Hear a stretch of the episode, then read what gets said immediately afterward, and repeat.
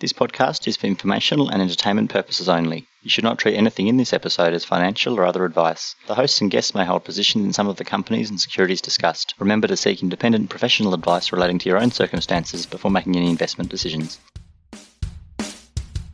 Trawling, trawling for 10 baggers. Trawling, trawling for 10 baggers.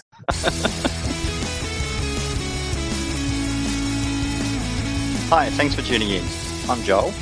And this is Sam. And welcome to Trawling for 10 Baggers. This podcast is about learning how to identify high conviction opportunities in small caps on the ASX. We talk to the experts in the space to help you learn how to speculate and protect your capital longer term.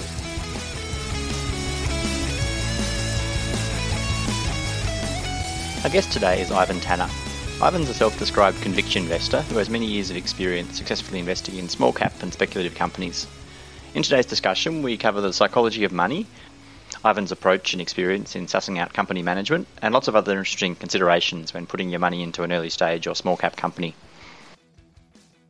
It's such a pleasure to have you here, Ivan. Um, from someone who remembers starting out in this caper, you know, almost a decade ago, I, I do remember uh, you being quite sharing with some of your thoughts on on sort of the more speculative investing when I was just a, a young sort of foolish man in my twenties. I remember talking about Gage Roads Brewers and GRB and a few others. So yeah, it's it's really nice to have you on. Thank you so much.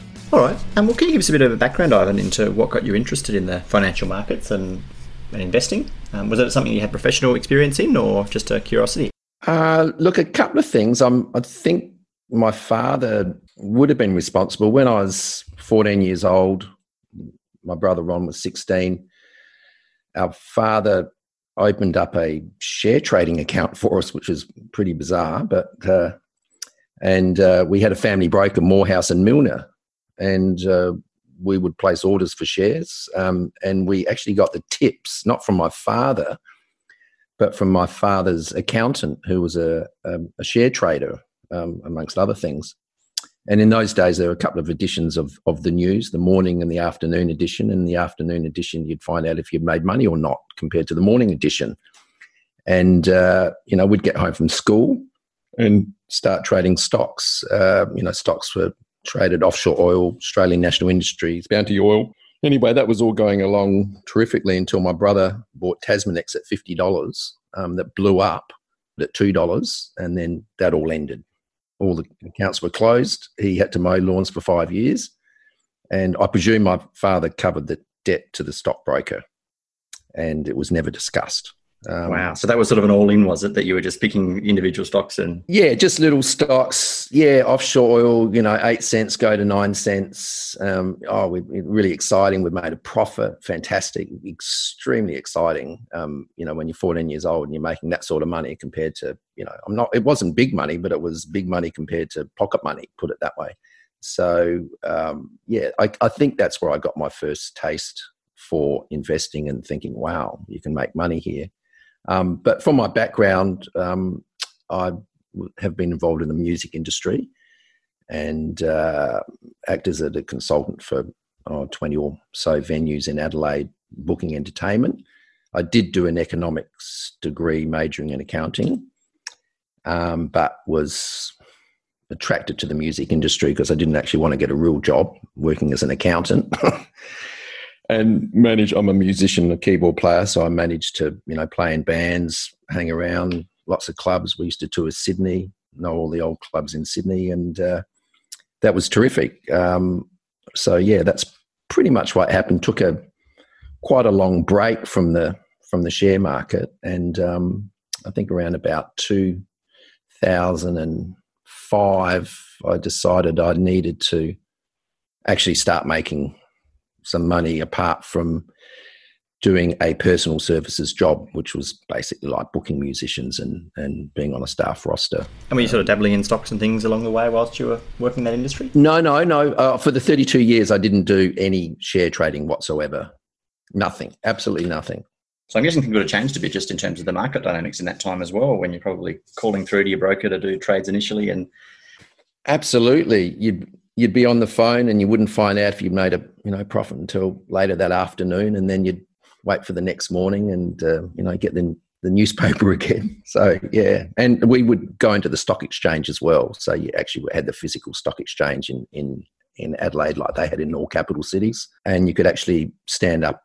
Uh, on the first level, there was the viewing platform, so it's a bit like you'd have a seat and look down at all the brokers, you know, swapping bits of paper for different trades. So yeah, it was. Yeah, I, did, not realise there was there used to be a stock exchange in every state. That's incredible. Yeah, there was little Adelaide Stock Exchange. It's I've actually been in there recently because it's been converted into a, a function venue. All right, so a big gap between your two different periods in the market. What was it that triggered you to get back in after that thirty-something year break? Well, look, there was a there was a few triggers. Um, I'd put three thousand dollars into an AMP super fund, thinking that would be a really good thing to do. And um, they proceeded to lose money every year. So I went back and you know said to the um, you know rang up AMP and said I want my money back, and they said, well, yeah, we can give you back half of it because we gave the rest to the advisor, which which you'll get back in 20 years time once he's been paid off and that that kind of got me pretty angry and worked out very early that you know the game was against you if you gave money to normal super funds. And um, I'd managed to have some savings. I'd saved up, and I had three hundred thousand dollars. So I set up a self-managed super fund, and thought I should start trading shares. So um, I started to get some tips from Fat Prophets, and that was pretty bad. a share tipping service or site yes. from I don't know if it's still around, but that's it. Yeah, so yeah, so this you know my around, portfolio go from around. 300 back to 280, back to 270, go to 310, go to 320, you know, back to 300, and this is happening for a couple of years. And I said, oh, this is you know, I'm not getting anywhere with this approach because um, I'm always looking for a, a new approach um, to making money.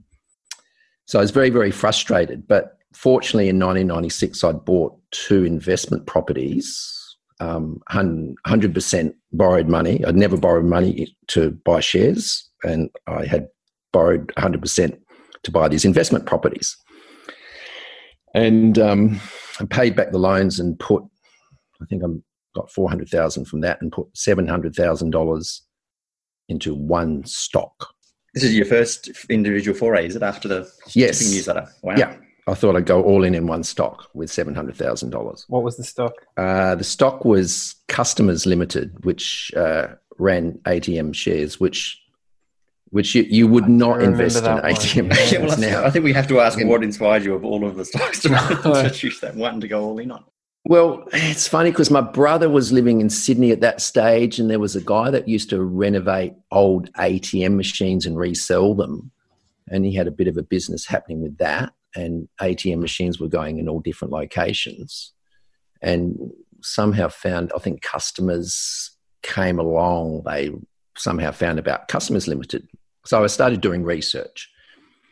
And through my extensive research, I'd actually worked out that the banks would get the $2 charge, but there was change in the legislation, which took about five years to come through, where they decided the deployer would get the $2. So customers limited originally would only get 30 cents from a $2 transaction. The I'm not sure if it's the Reserve Bank or a government instrumentality turned that around and said no, the deployer. So customers was an individual deployer. So suddenly instead of waiting for a month to get the 30 cents from the bank, they were getting the $2 as the deployer.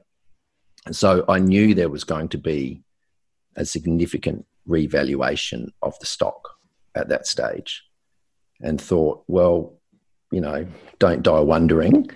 Um, if you're going to actually go into a stock and you've found a really good reason to go into it, um, go hard. Okay, so so so, so you'd sort of done your research. You liked the general thesis to it, and you thought there was going to be some inflection point where that revenue was going to really change, and that the market hadn't cottoned on yet.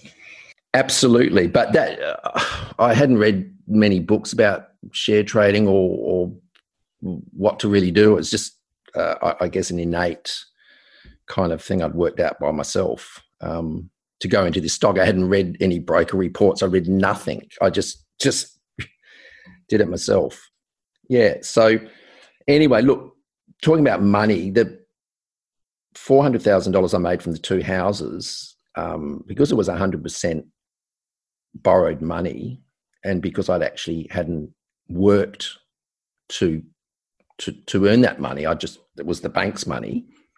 100% borrowed for the houses, 100% of the purchase price when I bought them. My emotional attachment to the gains um, were really zero because I, you know, hadn't had to work at a day job to make that money. So as a consequence, I'd made the decision. I said, look, if I lose that four hundred thousand dollars, will that change my life? And yeah, it would have been a shitty thing to happen, but I was prepared to lose that money. So I actually thought through that decision before I did that. Um, and and did you turn that one into a profit, Ivan? Because I do remember that going into admin or something happened. It did do well early on, but then it it didn't deliver the the expectation and the hype that I think that you would foresee with that RBA change. Yeah, well, what happened was that the share was originally seven cents. Then I then they did a ten for one, so it was I bought the equivalent of seven cents, and then that was seventy cents. Actually, got to three dollars, and I think my wife said when they got to three dollars, you've got to sell some of those shares. You've got to be a connoisseur art of execution. And I said, You don't know a thing about shares. Um, I'm not selling any because um, they're going to $5. And I think a broker rang me up and offered to buy them at $3. And I said, No, they're going to $5. But anyway, they did crash and uh, they came back to $2. And very fortunately, I'd read a book because I'd started researching charting uh, patterns. And I'd read a book by Thomas Bulkowski, which is the Encyclopedia of Chart Patterns. And there was this, you know, really um, amazing chart called the Dead Cat Bounce. And I thought, wow, that's a that's a really good chart. That looks like what's going to happen to customers at two dollars. and I just remember selling my whole position out at two dollars on the Dead Cat Bounce on two computers over a couple of days. I was a nervous wreck. Um, and then they went back to 70 cents. Right, so 70 cents up to $2 and all the way back again, but you managed to get out of the way. Yeah. So so the 700 went to 2 million. So I was like, oh, you know, okay, got to start now. Do you remember what sort of time frame that was that that, that appreciation happened? Oh, I think it was over, well, that's the other, I don't know whether it's, I'll, I'll call it dumb luck. It was in the middle of the global financial crisis. So if I'd been fully invested, I would have probably got trashed by about 50%. But instead, you know, my portfolio tripled through that time. Um, so that would have been over a period of about probably three years. Okay, so effectively all in on one stock over a very challenging market time to get quite an amazing return. Yeah, which is totally the wrong advice or wrong thing to do. Um, everyone would say that is just a terrible thing to put all your eggs in one basket. But if you read Buffett, he says, look, if you are, if you're going to be convicted and you, you really believe in it, well, you know, technically, you know, you can take on 100% of one one stock. So, Ivan, you did what uh, very few of our guests have said: is you you made a lot of money early on, uh, and nothing to take nothing away from your risk proportion and, and your your fact you went balls deep on on said stock. I mean, that's terrific. But what did you do next? You probably thought you were bulletproof, right? I no, I didn't think I was bulletproof because I didn't really know. I hadn't actually researched any other stocks at that stage, and I thought, oh, okay, I've got two million. What do I, oh, what do I do now? Like, really had no idea. But fortunately, I'd met um, a guy called Sam Orr, who was part of the boat fund, and I met him on the hot copper thread of customers and very fortunately, he was 10 times smarter than me at share investing. And I've got a, you know, a, a, I suppose a, a, thesis that if you can find someone smarter than you, um, yeah, listen to them. And he was at that stage because I was quite inexperienced. And that was in the small cap, micro cap boom. And I just wrote off his picks and we started chatting every night for a couple of years, and there was you know MTU at eighty cents that went to ten dollars. You know, uh, Vocus. So what actually happened with Vocus? I've been chatting to Sam for a couple of years and said, "Oh, why don't we go and interview James Spenceley from Vocus? They were, you know, very early beginning, and and you're, I was in Adelaide, he's in Queensland, and I met him. I guess almost on a investment Tinder date, you know, like two years in the making of conversations every day. I said, "Oh, you're Sam. I'm Ivan. Hi, how are you?" This is you know in North Sydney outside the Vocus building. Let's go and interview James Spenceley. And you know we didn't know what what we're doing. Sam had a well, he knew what he was doing. He had a folder about ten inches thick of questions, and sat down and yeah interviewed the you know James Spenceley. So and this and was when Vocus was very just just listed, was it? Just, just listed. Out? Someone, oh, who's the guy on Hot Copper? That Allman, Allman had called it at thirty cents or forty cents, and we found it at eighty cents, and then started buying, and then of course it, you know, went up. Got you know, was quite substantial in its appreciation. I think it eventually got to five dollars.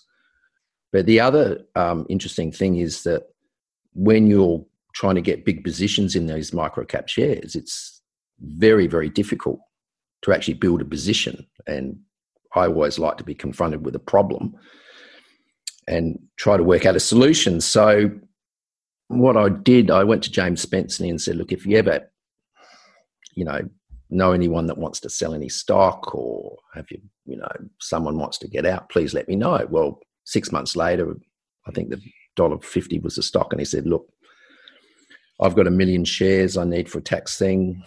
I can do a deal. So I would do the off market transfer. And I've got a friend, musician friend in Sydney to drop off a bank check and he picked up the transfer. So we're kind of acting like brokers, but doing it ourselves. And this is like directly off the MD of a company as well, then, no less. Yeah. And, and I'm doing this all just with no playbook. I'm just doing it because I'm just working out how to do it. And so that was, had you, um, just to go back to the money you talked about that you made initially um, on Customer Limited, did you treat the windfall any differently? You said that the original 700,000 you, you weren't worried about losing. Once you had 2 million or more after these other um, ventures, were you thinking any differently about the money at that stage? Um, I was, that's a really good question. I thought I could have a chance of building quite a substantial portfolio of good of, of good stocks. And so i was possibly a little bit more protective and thinking you know i think i better diversify. So i think the next stock i actually bought was big air.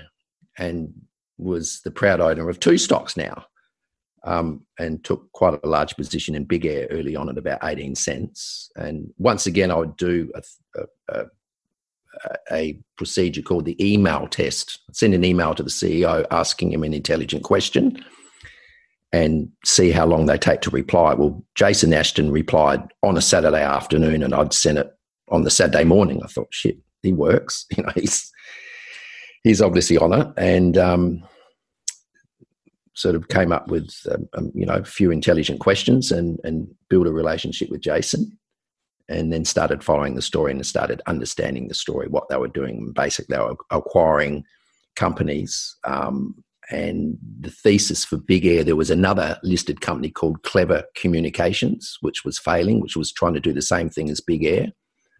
And it was pretty obvious that Big Air at some stage were going to take out Clever Communications. So yeah. Right. And so, what did you um maybe to go back to when you met Sam and you said he knew a lot more about small caps and micro cap companies than you did. Do you remember any of the learnings that you sort of had earlier on there, and then sort of any aha moments where you were thinking, "Oh, if only I'd known that."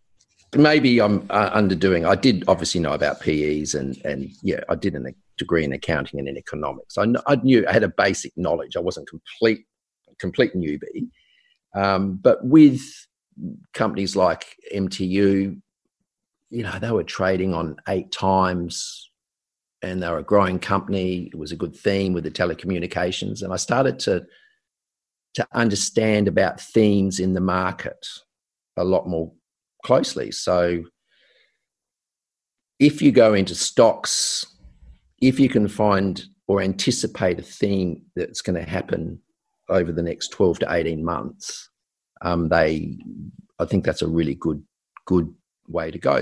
just hearing that and something we talked about briefly earlier in the episode was Gage Roads Brewery. Which was a theme based investment because way back then, um, I can't remember what year it was, but it was maybe. I'm just going back and I think it was 20, 2011, 2012. Yeah, 2011, they had, 20... they had Woolworths own 25% of the stock. So it was like, you know, no downside sort of thing. I think that was the thesis for everyone. yeah, it? and and think about craft brewing at that stage. Gage Roads, craft brewer. I think someone had bought uh, Little Creatures in Perth, and there was this oh, craft brewing is how big can craft be? How much of the market they're going to take? This is a popular theme. People and everyone wanted to own part of a brewery, or every male, maybe I should say. So, so we built that invest, approach that investment on um, getting part of a theme. So what happened was that at that stage, I'd met Ron Shamgar and Sam. I met Ron Shamgar at a conference, and Ron, Sam, and I would work together as a team, not go to an office each day. We're all in different states, and um, we wanted to get a position in Sam, in Gage Roads Brewing, but you know maybe you could buy ten grand's worth if you're lucky. So was trading at seven cents. Craft trend was starting to percolate. Stocks really a liquid, no way of buying meaning, meaningful stock. So what we do, I think Ron rang up the CEO and said, you know, is there anyone that's got any stock? Um, and we determined it's too risky to go through a broker because if a broker got stock, um, well, and he thought it was cheap, maybe you wouldn't get the stock. So wanted to keep it confidential. So I just basically said to Ron, let's fly to Perth, to the brewery, and try and do a deal with the potential seller. So we flew over to the brewery, met the seller, had lunch in a, an Italian restaurant. Um, didn't do the deal at lunch. Got a call just before we got on the plane. They wanted seven and a half. We were going to pay seven for 20 million shares. And they said, look, you can have it for 7.25. Anyway, this is all happy. But how do we consummate the deal? Well, Sam, the lawyer, drafted up a, an agreement to sell, and I organised an off market transfer. Anyway, by the following week, the signed transfer still hadn't come through by fax, and the share price for memory had hit 14 cents. And I felt sick with anxiety that the deal wasn't going to happen. I was absolutely convinced that, oh, well, you know, we've done everything, but these guys over there just, you know, they're not going to send over the transfer now. Uh, but then late one afternoon, I don't know if you remember faxes. They were around a little while ago, and the noise they'd make as the as it would come out of the uh, document tray, this sort of crunching, and this peeping. It's peeping out was this signed transfer document. At, um, at, the seven cent price, you'd agree. Yes, seven point two. Yeah. And uh, who was the that, counterparty to that? Sorry, who, who were you um, purchasing um, the shares from? Um, he was a Peter. He was a property investor in Perth. At oh, okay, so just large, somebody else, just a shareholder on the register. Yeah, but he company. was yep. he was the overhang because people had heard that he wanted to sell the stock, um, and we just managed to go out and do it. So, so a lesson from that is just if you want to do something, you just got to go out and get on a plane, meet the person, and and give it your best shot if something's really important. So that was a good lesson. And so I suppose more generally, um, what what are the sort of ways you mentioned the thematic approach and some of the first stocks you mentioned there of MTU, Vocus, Big Air, they were all interestingly sort of tech and internet based ones. And we're seeing that theme in the market now with some of the high growth internet based stocks. How do you go about identifying what those themes or thematics might be? Do you sort of peruse the mainstream media and things, or is it a bit of sort of more intuition and observation of what's going on around you? Um, I how I identify stocks, and there's so much free information.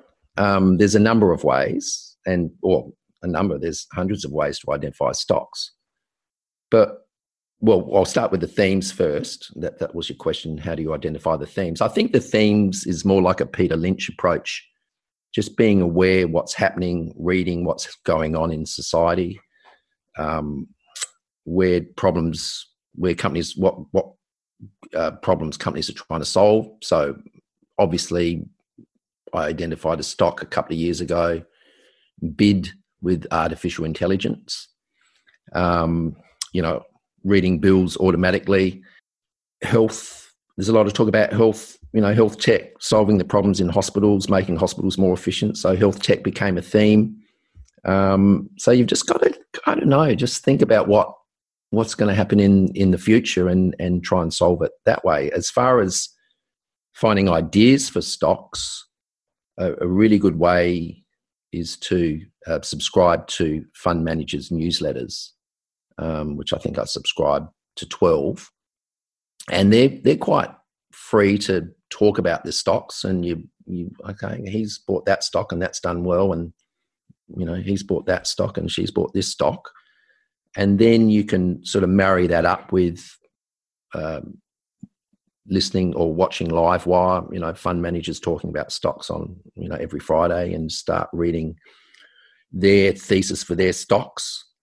Um, i think it's much better to take that approach than going to a broker and say hey what do you reckon's a hot stock i don't think that's the right approach um, getting tips from brokers or or brokers referring because they're conflicted. I'm not saying fund managers aren't conflicted, but fund managers, I assume, do a lot more work on stocks than brokers do. I suppose an important part of that as well, though, is to sort of assess the performance of the of the fund and the stock that they're mentioning in their newsletters as well over time. Absolutely. see what and there's a lot of funds I subscribe to, and I delete them off my mailing list because, like I say, you guys are crap. You're not performing, and why would I waste my time reading your newsletter now? Yeah. So, yeah. And so I guess once you've identified maybe a, a company or a stock, whether it's fire fund managers mentioned it or somewhere else, where do you start out once you're sort of looking into and what what things do you first check to sort of see this is a company you might want to explore more, or, or is there anything that you will see at a very cursory glance and go, no, that's that's it, I'm not even looking at that one. Ah, okay. So so you can start from the first um, position of assumption that all CEOs are corporate criminals unless proven otherwise. Um, so it's easy just to type in their name and put ASIC or put fraud. And I do that with all CEOs and directors. You're just trying to work out if they're all completely clean or not. And invariably, not all the time, but you know, 10% of the time, something will pop up and they've been part of a failed company. So that's the first part of um, of the due diligence just to, to work out whether you're going to wipe those those guys out altogether. The second part is um, reading all the news or sensitive news released to the market over the last five years. So you can go back and you can actually back test what they've said. You can say, well, you said five years ago you were going to do this, but after you're going to do this within the next 12 months. Well, have a guess what? I back tested it and you didn't do that. You took three years to do it or you never did it. So there's a lot of information that you can work out by actually just reading all the news releases as well. And you mentioned earlier the um, an email test that you do. Could you elaborate on that at all? You said if they respond, that's a positive. Oh, look, it's it it's very, very simplistic and very, very basic. But you can infer information from the time they respond. I'm not saying it's the only thing you want to do. It's, but I think Vaughan, Vaughan Bowen from MTU, his response was 6:30 a.m. on a Monday morning. So I know the guy obviously is working and getting up at that time and going through his emails before he starts his day. So I'm presuming he's a hard worker. I'm not saying he's an efficient worker. Um, so that gives me a little bit of a clue, and it also gives you uh, uh, how the how they respond to your question, or whether they just brush you off and just say, "No, you just you know why should I answer this?" And you know some people don't even respond. It's very very basic, but you get some feedback at least at least in, instead of no feedback.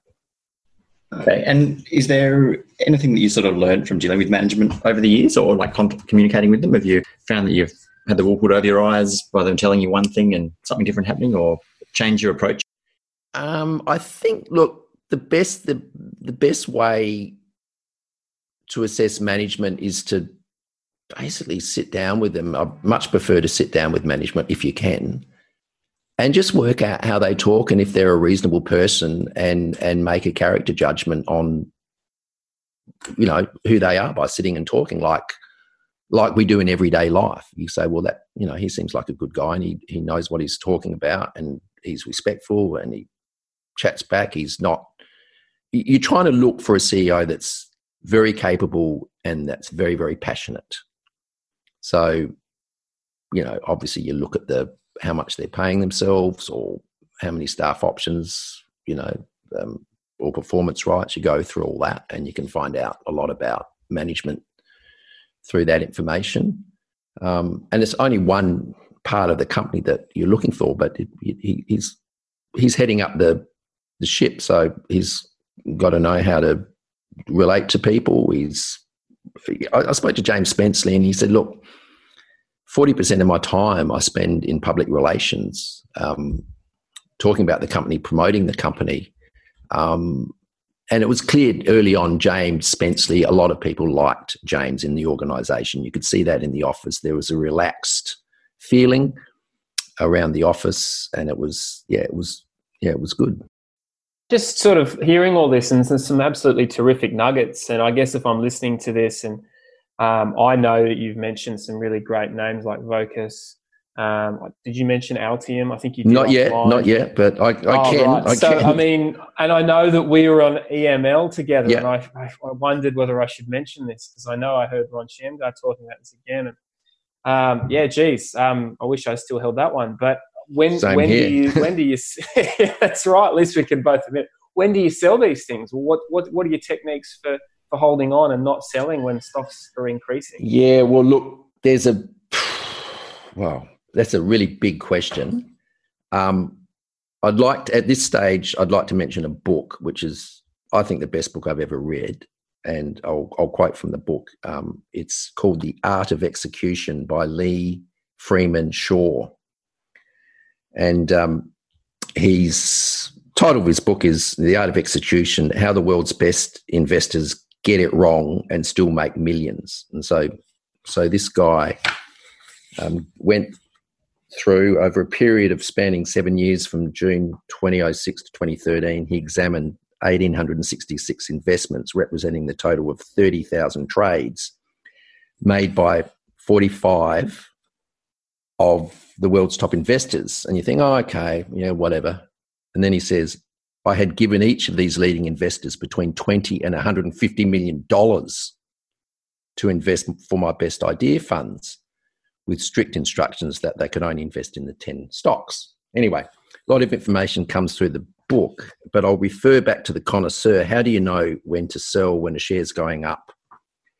And the problem we've all got psychologically is that we see a profit and we go, oh, you know, gee, I just want to take that pro, you know, I just, yeah, I don't, I don't want to lose that profit. So he talks about the raiders. So he categorizes, I think there's six different categories of investors, and these relate back to the money he gave these guys, and then he categorized who they were. And this is with real money. And the raiders, they're terrified of getting caught and losing everything. So he calls it a sad case of what you call premature evacuation. which is uh, when we're selling too early. So I think from experience, and you guys probably would have read about 10 baggers, is, you know, 10 baggers can take a long time. And I think if you've got a stock that's really good and you want to be discouraged from not staying the journey unless the thesis changes, and there's no reason why you can't own the same stock for 10 to 15 years if the stock is going to continue in its trajectory. But what he also says is you can consider being a connoisseur, which I referred back to before, is taking some money off the top because the position in your portfolio is getting too big if it's, you know, a 10 bagger. Um, I don't, you know, I'm sort of 50 in, 50 out on that one because I think if you've got a, in a really good trade and it's going with you and it ends up at 50% of your portfolio. This is me personally, but I'm a I'm an all-in conviction type guy. do you find that along the journey that your criteria has to change? I, remember a previous guest, um, Alan Edmonds, talking about, well, you know, you have to reassess what you got into it at the first place and, and has the milestones been hit? And am I now revising those expectations? Because certainly if you if they've hit all the milestones you had earlier on, then it's almost like it's too it's it is too good to be true and you, and you would sell some, wouldn't you? If they're your milestones, um, you know, good case is and We Andrew Tan found out him at thirty cents, and we said, "Oh, well, looks pretty good." And we started buying at eighty cents, and we always dreamed that one day it might get to five dollars. Wouldn't that be incredible? Wouldn't that be amazing? And Ron Sam and I used to say, "Wow, five dollars out Altium, five dollars." Anyway, got to two fifty and I think it churned for between 220 and 250 for about 15 months. And what investors need to understand is that if you're a convicted investor, you need to put up with a stock churning for a couple of years because it may very well churn for a couple of years and do nothing, may go backwards. But if you're convicted in the actual thesis of the company and management's doing saying, you know, doing what they say they're doing. You just say, well, I'm a long term investor. I've I haven't got uh, my money mightn't be working for me at the moment because it's it's um, you know just churning and it's not doing anything. Uh, but human psychology will say, oh, you know, twelve months, you know, Altium's two fifty, uh, you know, doing nothing. Brokers ring you up did you go into that float, made 20% here? Someone else said, I made 30% here. Everyone's saying, and your stock's just dead doing nothing. People probably don't sort of understand that or, or not what I'm saying, they, they need to understand that this is what you have to go through if you are a convicted investor. It's very timely because I think you've hit a nail on the head because in the ever-present world of social media and and noise, um, you know, opportunity cost becomes a huge barometer, I suppose. FOMO. It's the FOMO barometer. You know, like people were saying, "I made all this money," and you're just sitting there in this dead stock, it's doing nothing.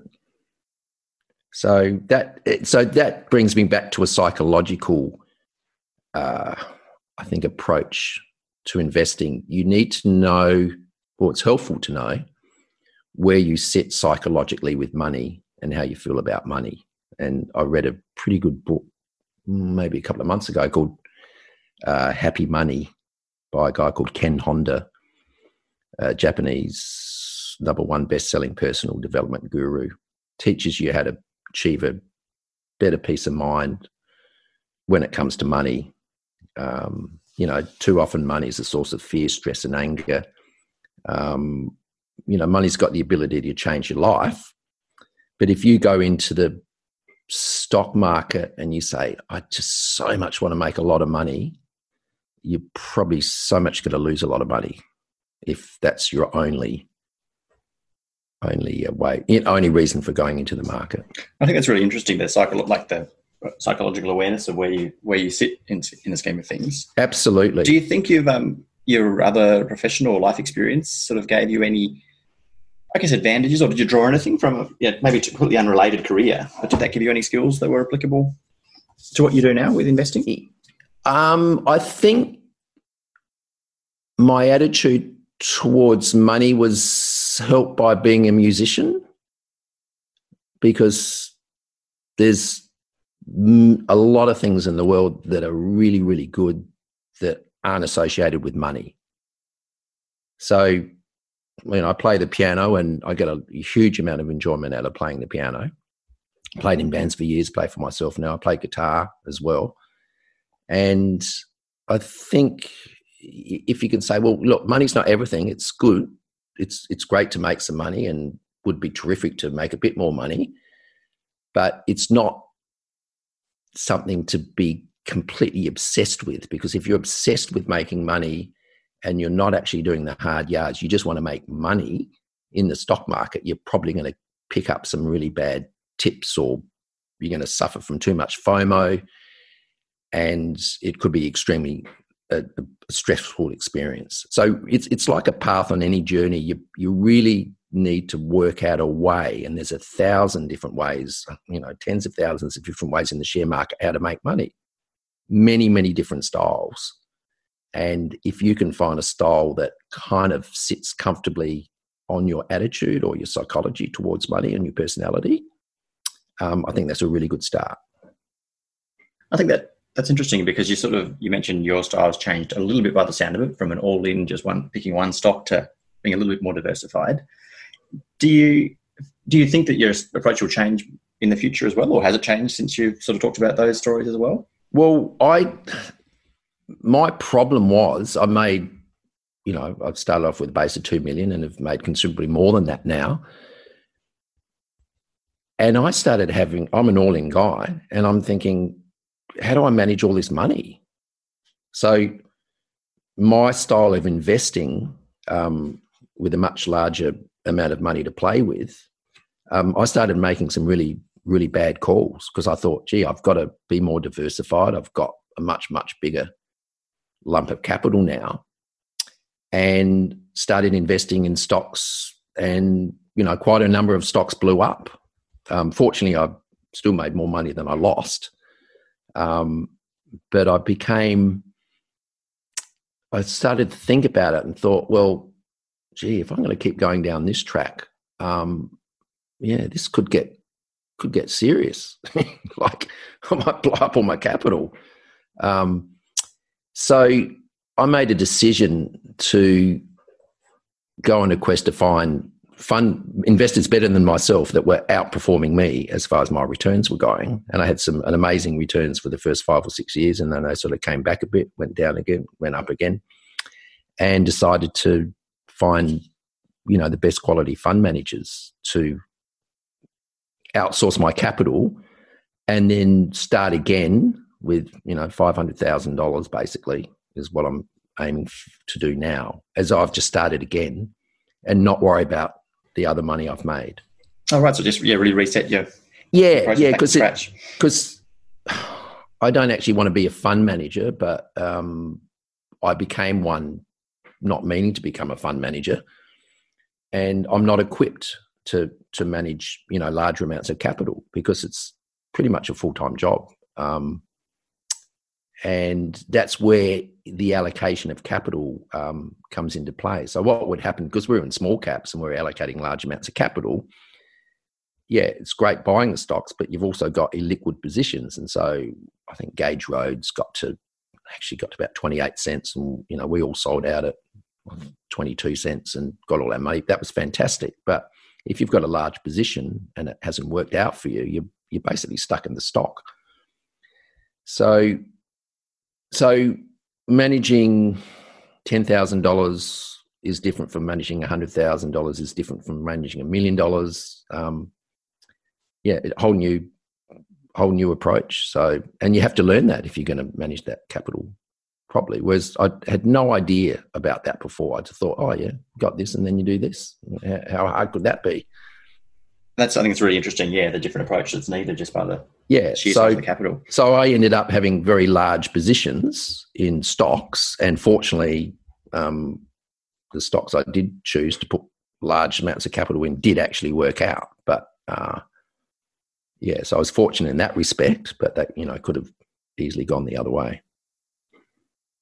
Ivan, can you mention? Uh, can you think of a position where you knew the trade was going against you and, and you and your gut sort of screaming out to you, you know, time to exit. What what have, what have you learned? Are there some situations where that has gone badly? Or? Okay, so it's a yeah, that's a really good question. It's a double edged sword. So so my situation, as much as you get to know management and say, yeah, I can talk to James and talk to you know, uh, talk to um, Ashton and and the guys in different companies. Um, you, it's very easy to suffer from confirmation bias, personal bias. Um, you know, you don't want to sell the stock because you have separation anxiety because you build up a relationship. So that has been probably one of the difficulties I've had with investing, building up personal relationships, knowing all about the stock, knowing management, getting close to management, getting a feel for everything, and then saying, oh, you know, when the stock pulls back, you're thinking, oh, oh no, give them a go. I'll, I'll keep with it. So I've basically psychologically said, look, I could have all these great relationships with these people, but have a guess what? You know, I'm, they can be dropped just as easily. And I can just sever them and forget about these people. and and that's that's difficult, but I've made that decision now. Um, just because I've been in a stock and I've met the CEO six times and I've gone to meetings and all that. Hey, I'm moving on. See you later. I think that's a really good point because you know you're taking the emotion out, and in in a sector and industry where you can easily come to presentations and you meet the management and, and you think they're charismatic and you can Correct. fall in spell their charm, I think what you've mentioned is kind of like a philosophy. You are at war with everyone out Correct. there, and and you've got to take no prisoners. So, but that's yeah, very I difficult to do because you're working oh, against absolutely. your psychological position. Um, and I've had to work really, really hard through some pretty hard lessons um, to come to this conclusion. Now, I'll reference this with another position um, knowing that you're investing in rubbish, and that was another thing I meant meant you can make money out of rubbish um, in the share market, and don't be too proud to invest in a dog shit share in a momentum trade. Just allocate your percentage of capital accordingly. So one of the best trades I had was in a really terrible, horrible, disgusting company called Freedom Insurance. Um, so these guys had set up this insurance, and these, you know, they've got people in boiler rooms that would boiler rooms that would ring up people, sell them insurance, funeral insurance, all sorts of stuff. Came out, floated, I think thirty cents, and they had three profit upgrades within twelve months. And I went, oh, okay. So I went into this trade, but I actually had worked out my exit from the trade before I went in the trade. So I said, I'm going to sell this time next year, just before the results come out. And I'm going to ride this stock. It was a momentum trade. And no matter what happens, I'll be selling before I think the February results come out because it's a terrible stock to be in. Well, went from 30 cents to I think got to 90 cents, had actually sold out. Um, put all the reasons why I sold out on HotCopper, it's all there. And made yeah really really good money. Um, so some of the best trades I've had have been the planned exit before I went into the trade. Um, one trade I didn't go into, which a friend went into and made an obscene amount of money, was another terrible company called Big Un, um, which they were producing videos for shops, um, you know, but doing on a massive scale. So when I did the email, uh, sorry, the um, all corporate, all CEOs are corporate criminals unless proven otherwise. Uh, other, you know, otherwise, his name came up. The CEO, I think his son was running it, was you know red flags everywhere. And I said, look, I can't invest in this stock. Um, and eventually, it was proved that you know the cash, the cash foresees with all this cash pouring out was a fabrication. Uh, but didn't stop the stock going from I think eighty cents to five dollars. I think it's a really good example of the, the capital allocation, the importance of, and the, depending on what the purpose and motivation of your trade is, isn't it? You could have um, seen that, like you mentioned with the insurance company, you could see that it's not necessarily a quality company, but there's going to be a catalyst and being mindful of what the entrance and exits, entrances and exits are for you. Yeah, well, I think at that stage, you could read.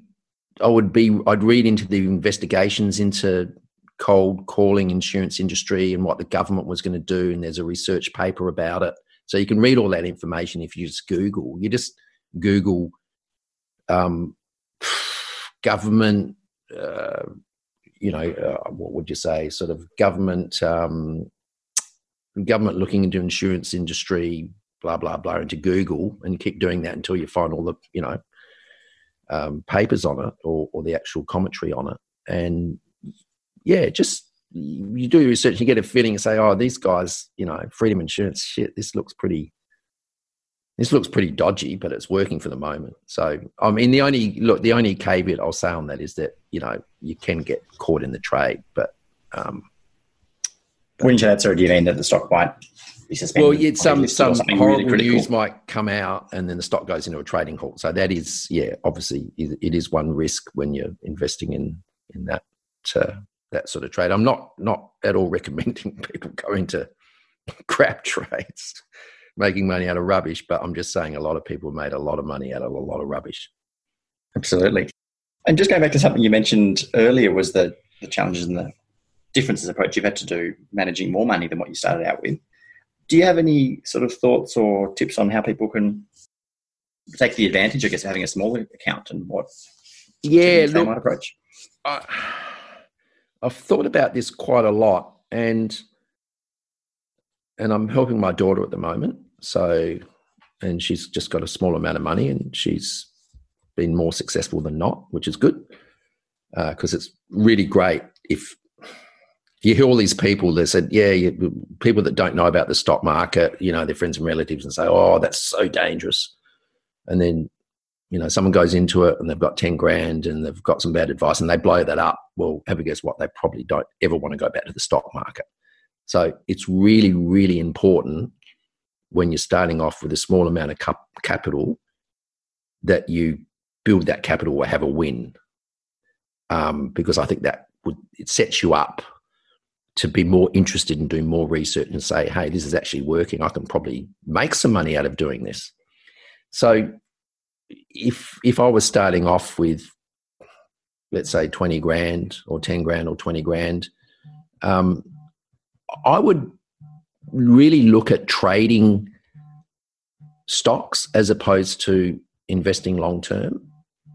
And trading stocks means you're trying to find small micro caps that have got uh, momentum behind them. There's a lot of talk about them. And I'd absolutely do technical analysis and learn how to chart and learn how to read charts, which is really, really important. Um, so that's important from entry points and exit points. Uh, so to stop you over trading, I'd probably allocate a small amount of money to maybe a one long term position and say, look, I'll set that aside. That's my best stock. I love it. So you got one long term position or one or two, and then use the rest trying to build up your capital through trading. Okay, and is it fair to say that some of the same techniques that you might approach to identify a good long term hold would be still helpful with that sort of short term? Absolutely. You're just taking the advantage of the volatility in the share price whilst hopefully your thesis plays out as well. Yeah, absolutely. And another good thing is to if you like a stock a lot, see the problem is you you find all these different stocks and you go, oh, I should have buy that, and ever guess what? You forget about them after a month, right? You go, oh shit, should have gone into that one. Oh damn. My brother taught me this. If you want to keep yourself interested in the stock, but you're not ready to buy, just buy, you know, a couple of hundred bucks worth of stock. So it's on. It's actually there.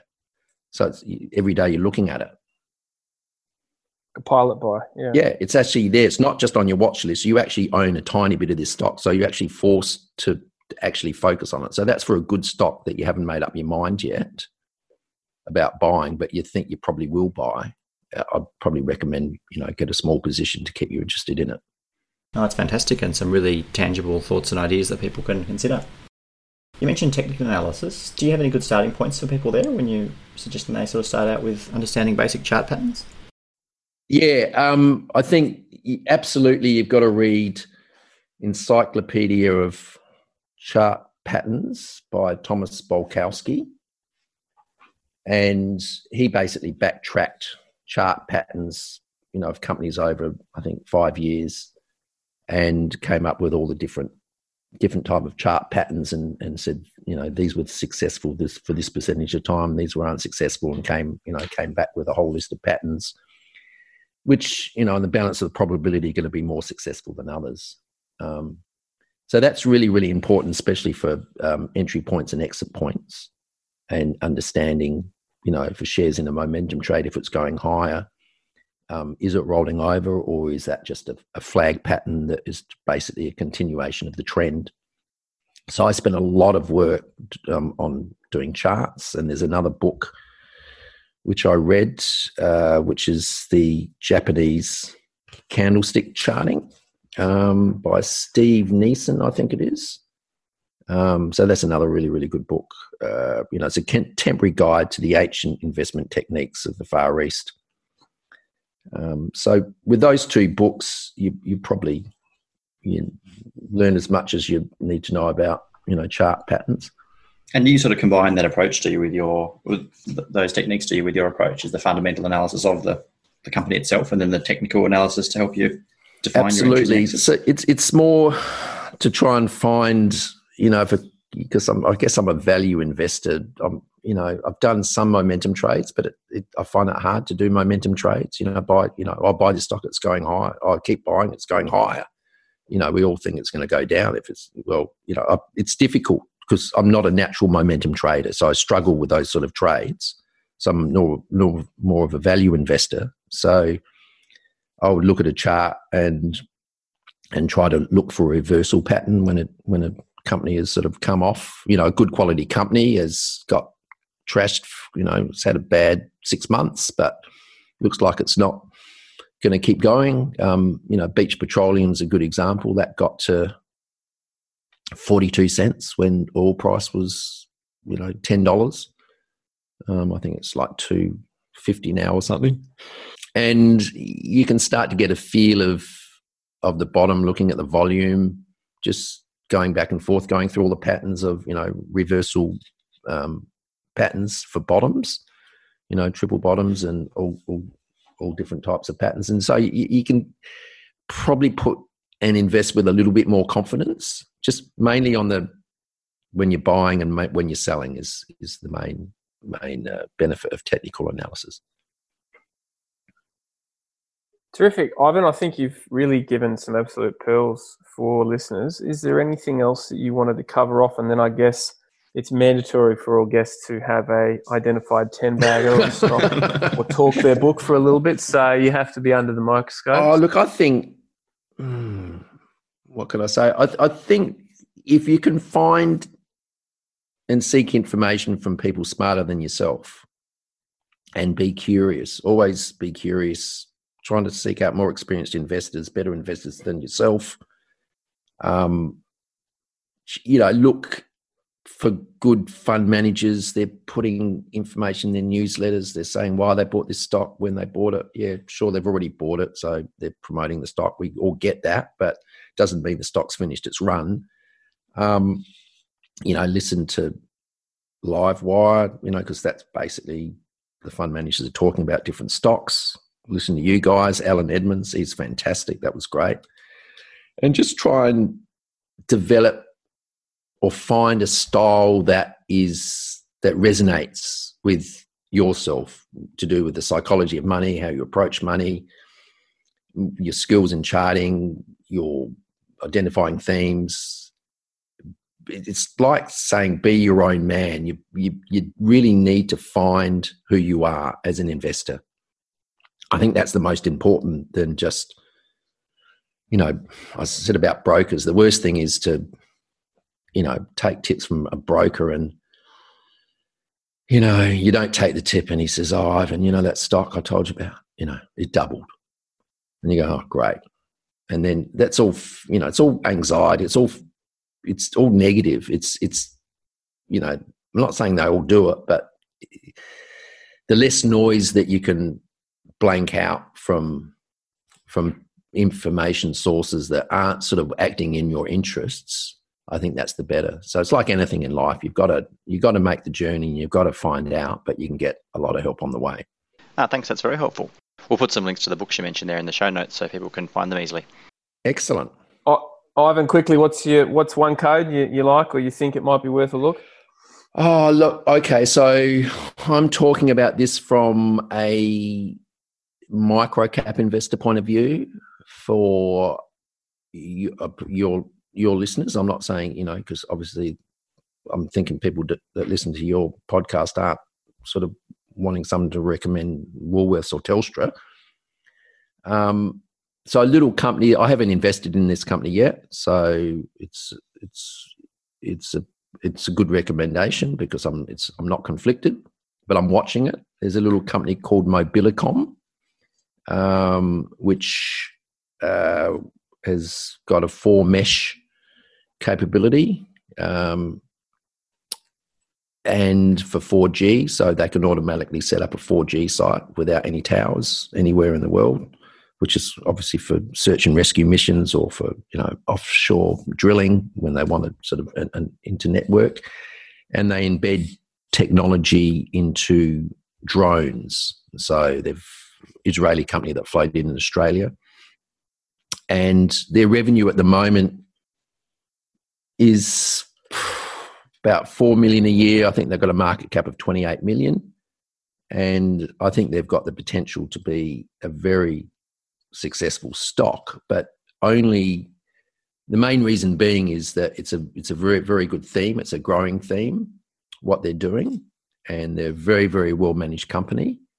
Um, the negative is they haven't reached break even quite yet. And the second thing is I don't know the acceleration uh, dynamics of their revenue. Um, but I think once, you know, as Alan Edmonds said, watches the 4C, you know, if revenue goes up 20% each each time the 4Cs come out, I think they've got a lot of potential and one that I will invest in probably in a later stage if they actually um, accelerate their revenue. Oh, fantastic. I should disclose there I do hold some Mobilicom shares myself, so I certainly hope that that thesis comes true down the track. Well, thanks again for your time and coming on the show, Ivan. I'm sure people will get a lot from your experience that you've shared and some of the things that you've learned along the way. Thank you so much for your time, Ivan. It's been a pleasure having you on, and uh, I think there's been an amazing amount of uh, wealth of knowledge that you've been sharing with everyone. So we do appreciate it. Well, look, I hope I can have added something. Um, I've been pretty impressed with your other guests, so I'm not sure how I measure up, but hopefully um, people will listen. I've no doubt at all they will. I'm sure people will get a lot out of it. Thank you very much again, Ivan. Appreciate it. Okay, we'll catch up. Music in this episode is called 10 Minutes by Green Monday and from twinmusicom.org. Remember, the contents of this show is not financial advice. If you have questions or need more information about your own circumstances, make sure to contact a professional financial advisor.